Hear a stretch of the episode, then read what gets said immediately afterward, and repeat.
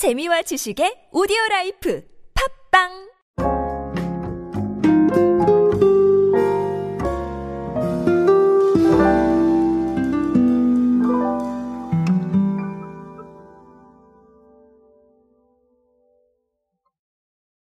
요즘은 먹거리도 참 다양해지고 있죠. 제가 기존에 뭐 말씀 많이 드렸던 HMR, RMR, 자 레스토랑 간편식이죠. 그런 것뿐만 아니라 이 건강에 대한 부분들, 우리 건기식이라고 불리는 건강기능식품뿐만 아니라 일반적인 상품에서도 이 건강을 키워드로 잡는 이런 경우들이 굉장히 많아지고 있습니다.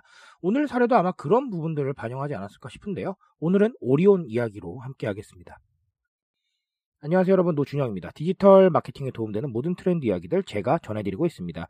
강연 및 마케팅 컨설팅 문의는 언제든 하단에 있는 이메일로 부탁드립니다. 자 오리온이 아, 건강하고 또 체형 관리 쪽에 신경을 많이 쓰고 있는 이런 운동하는 소비층을 타겟으로 한 고함량 단백질 닥터유 프로 2종을 출시를 했다라는 거고요. 어, 어떻게 보면 이 닥터유라는 제품 자체가 좀 약간 건강 쪽에 많이 초점을 맞추고 있죠. 그래서 어, 이 브랜드의 제품 확장에 좀 나섰다 이렇게 보시면 되겠고요.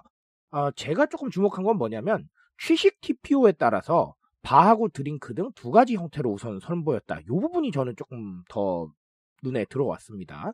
아, 제품의 특성은 사실 여러 가지가 있는데 어, 이거 같은 경우는 제가 언제나 말씀드리지만 이 제품을 광고하는 건 아니기 때문에 생략하도록 하겠습니다. 자, 어쨌든간 어, 제가 방금도 말씀드렸지만 이 닥터유라는 브랜드의 어떤 느낌은 맛있는 건강이죠.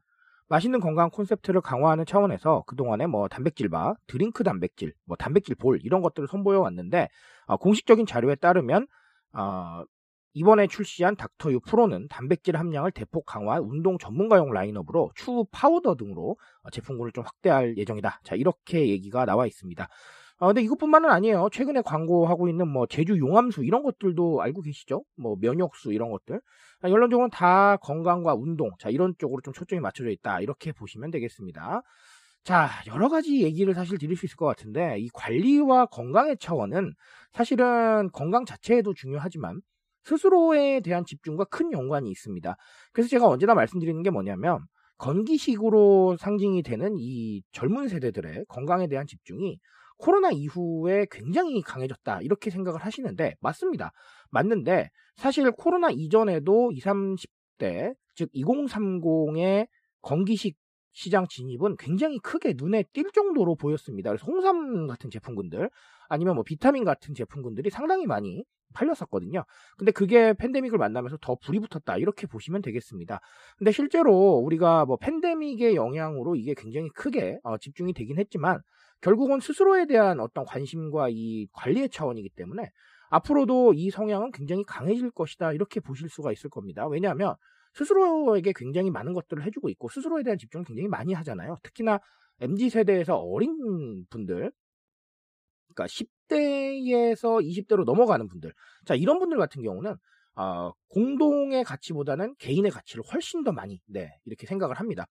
근데 이게 꼭 제가 말씀드렸던 대로 뭐 10에서 20 사이의 문제는 아니죠. 30, 40도 마찬가지입니다. 즉 앞으로도 이런 성향이 굉장히 강해질 것이기 때문에 이런 관리나 어떻게 보면 건강의 차원에서 접근하는 이런 마케팅들은 굉장히 좀 많이 나올 것이다. 그리고 제품 라인업도 굉장히 다양해질 것이다. 이런 말씀을 드리고 싶습니다. 자, 그리고 TPO 얘기를 안 드릴 수가 없을 것 같은데 사실 오리온은 TPO에 관심이 굉장히 많아요. 그리고 이 TPO로 마케팅 성과를 꽤 많이 내고 있는 것 같은데 결국은 어, 누군가의 상황에 집중하는 거예요. 각자 처한 상황이 다 다를 수가 있어요. 이걸 취식을 하는 장소도 다를 수가 있고요. 아니면 이걸 취식을 하는 상태가 좀 다를 수도 있습니다. 아니면 선호도가 다를 수도 있죠. 자, 그러면 이런 것들을 최대한 반영을 하면서 최대한 다수의 만족감을 끌어낼 수 있는 선택지를 만드는 것은 굉장히 중요한 마케팅일 수 있습니다.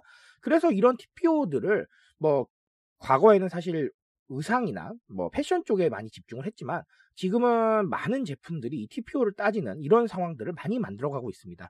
앞으로도 이런 상황 더 강해질 거예요. 왜냐하면 방금도 말씀드렸지만 스스로에게 집중하는 이런 사고 구조가 더 강해지고 있기 때문에 더 많아지면 많아졌지 적어지진 않을 것이다. 그래서 결국은 이 TPO에 대한 고려, 마케팅의 한 단면으로 굉장히 생각을 해야겠다. 이런 말씀을 제가 오늘 드리고 가도록 하겠습니다.